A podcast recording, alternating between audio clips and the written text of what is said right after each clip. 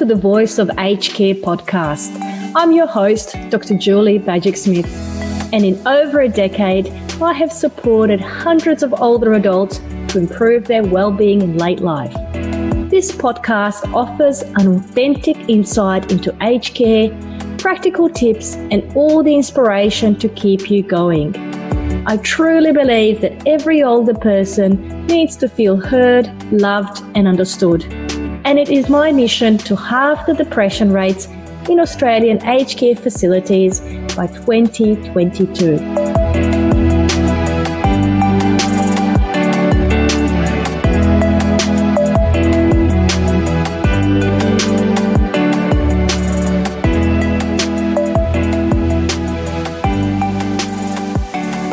Hi, today I wanted to talk about a very important topic, and it's discussing uh, the importance of mental health and mental health conditions in older people.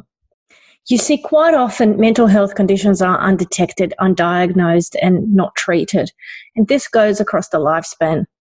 So, what I want to focus on in, in this in this episode is defining what a mental health condition is. And I wanted to do it by discussing a case study with you of an older person who moved into an aged care facility. The purpose of that is to demonstrate to you the type of symptoms that she had and how she came about to seek psychological support. And not only that, I wanted to talk to you more broadly about the support that she she received and where she is today and to highlight the importance of working together with families, with staff members to improve well-being in older people in residential care.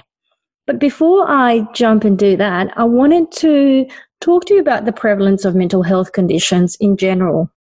So I get quite surprised when I present at conferences and I talk to some aged care managers and and staff and when I talk about mental illness and the issue seems to be about the awareness of mental illness in aged care facilities. Well, first off, it's even the terminology when we talk about what is mental health. Because look, we all need mental health. We all need emotional well-being. And what is mental illness? So differentiating the two terms between mental health and mental illness. And what I'm talking about is the prevalence of mental illness or mental health conditions in people and in particular in older people. So we know that the prevalence of, for example, depression is about one in seven people. So one in seven people might experience, you know, sadness, um, feeling lonely, down, isolated. And the symptoms could be there for some weeks, some months, and it's often not the case that people seek support straight away. The, the symptoms seem to persist for a longer period of time before they, they recognize that perhaps they have a mood disorder and they might need help. And what I find myself doing is when I go to talk to people about the prevalence of mental health conditions in older people, they might turn around and say, We don't have anyone in our facility who's got a mental health condition. Or we, we had one person and they had yeah, they had um, schizoaffective disorder and bipolar disorder, and and they've been institutionalized for most of their lives, and they, yeah, they're no longer here with us. And I think, well, I'm not just talking about people with severe behavioral issues, with people who have very distorted sense of reality versus hallucinations, delusions, when they're hearing things, when they're seeing things. I'm talking about more common symptoms then can perhaps be difficult to, to recognize.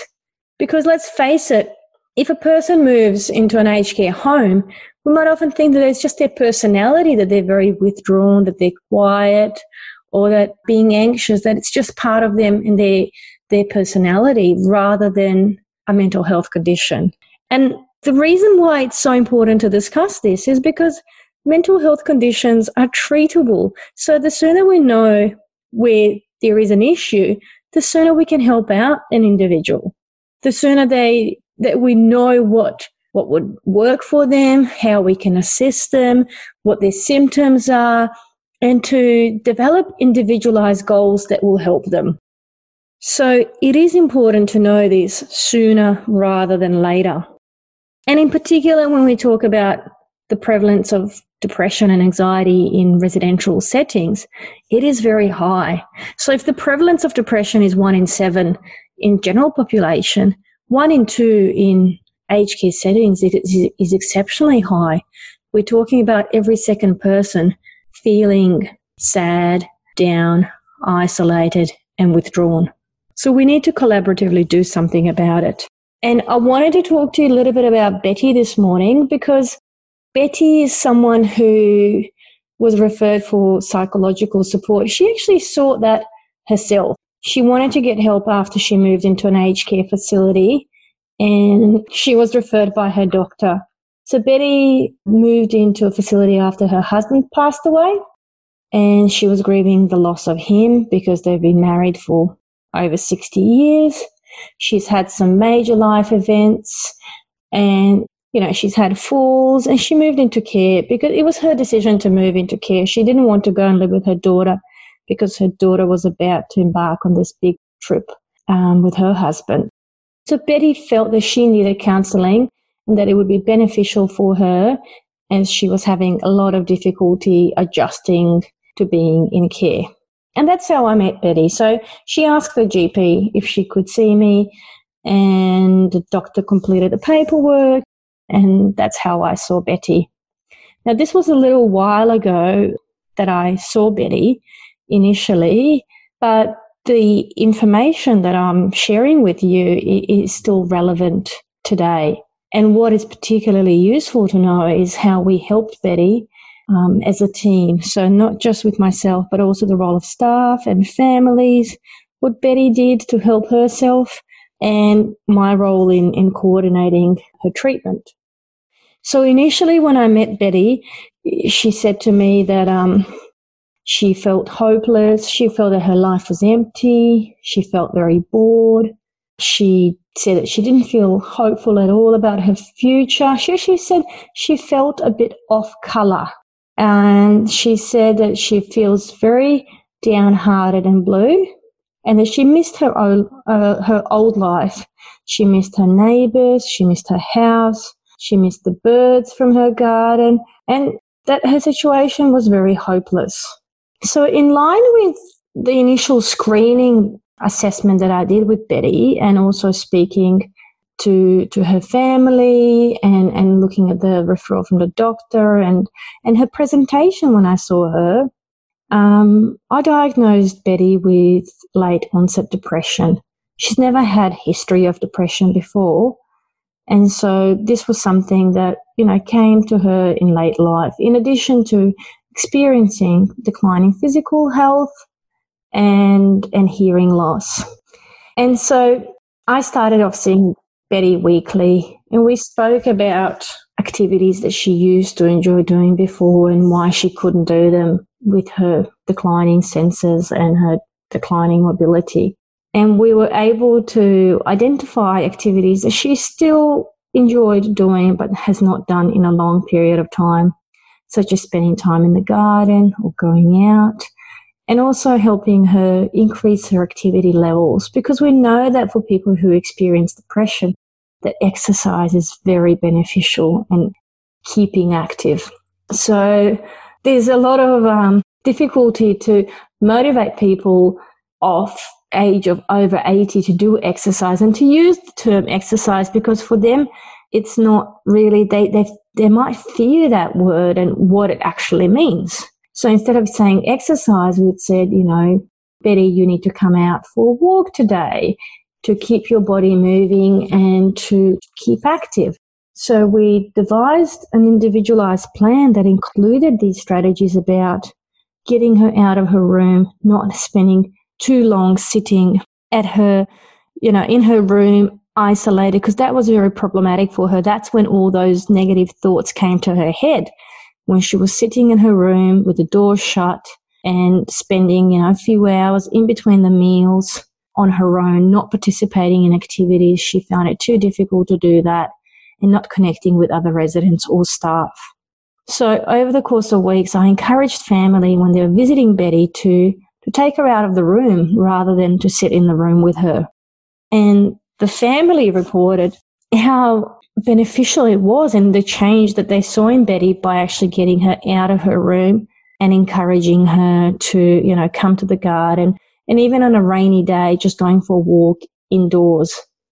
I also encouraged family to facilitate visit to some of those smaller group activities that Betty would enjoy. She was very interested in discussion groups about gardening and she took a lot of time and enjoyment out of those. So that was another goal that we worked on together.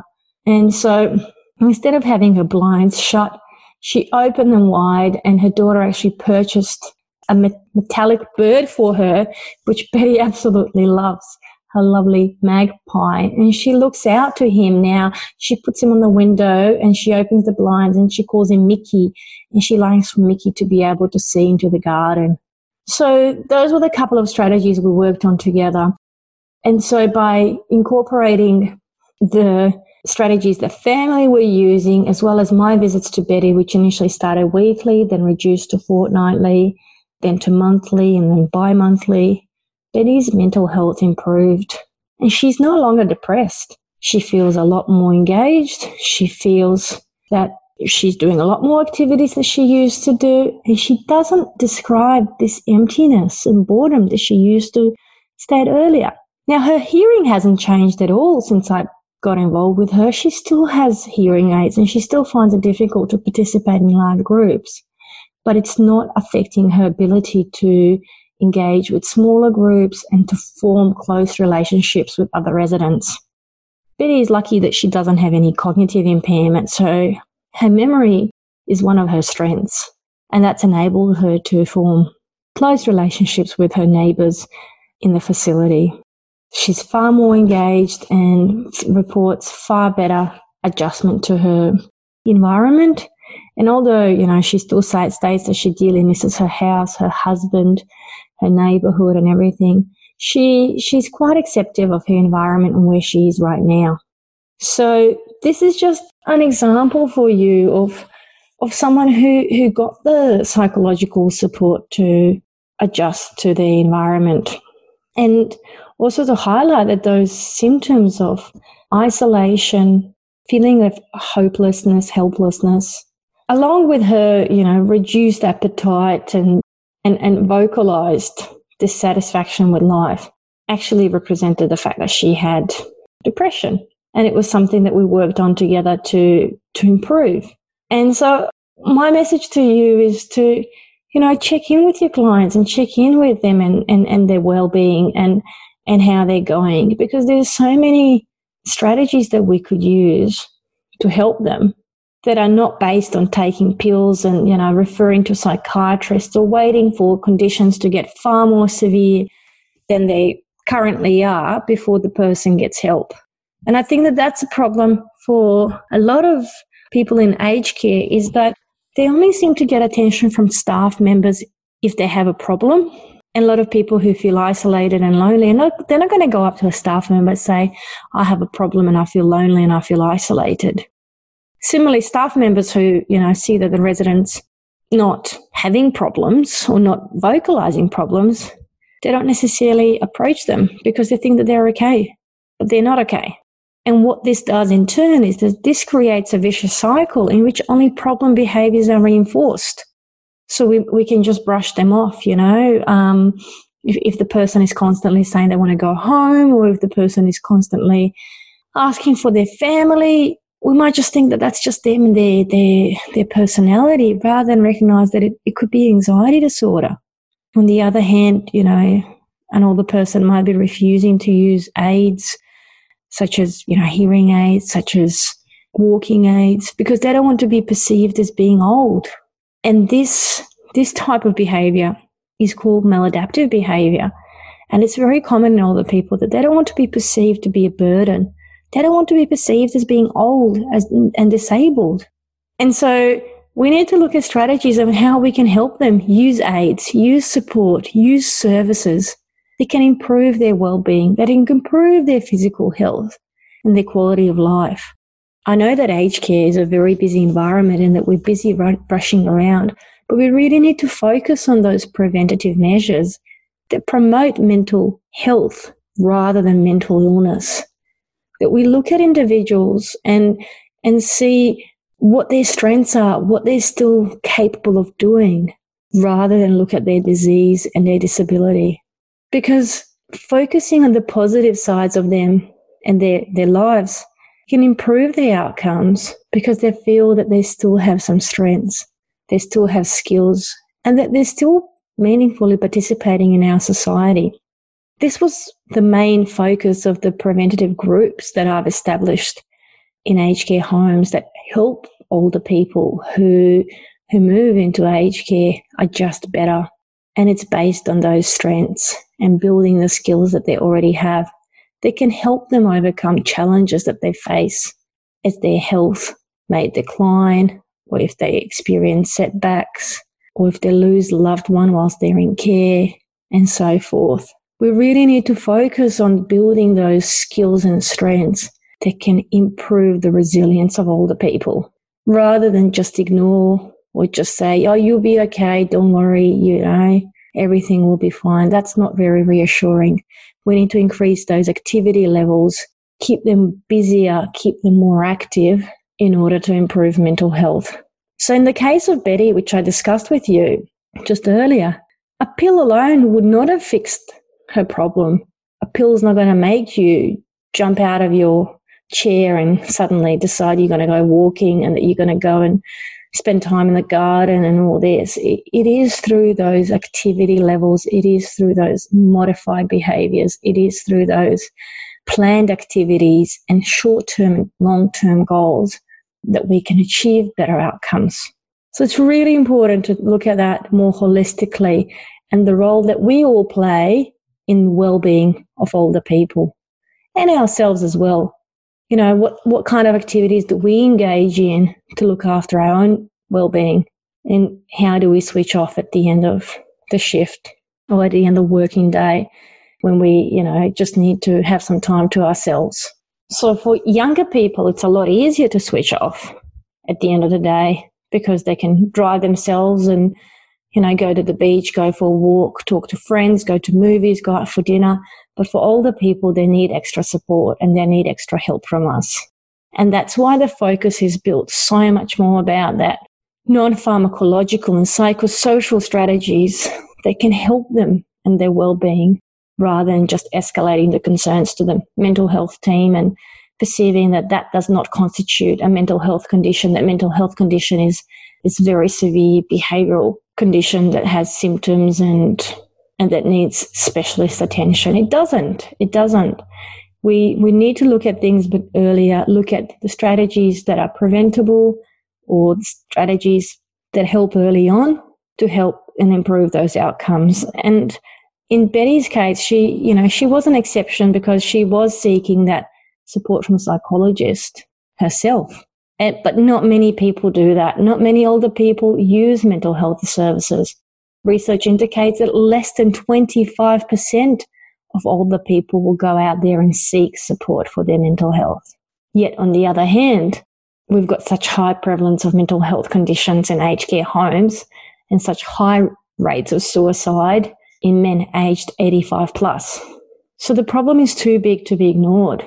And we need to look at the ways on how we can improve our collaboration and those outcomes. So, the final thought that I wanted to leave you with this morning is just to say that, that we all need to improve our commitment to better well-being in older people and to reduce that prevalence of emotional distress. So our commitment is the bridge between point and A and point B. And if we can strengthen that commitment to improving emotional care and helping older people, feel better, more engaged, less isolated in late life. We're helping them. We're improving their day to day activities. And we're also improving the quality of workplaces where we work because the better our client feels, the better we feel, the more satisfied families are, and the more enjoyment we get out of our jobs.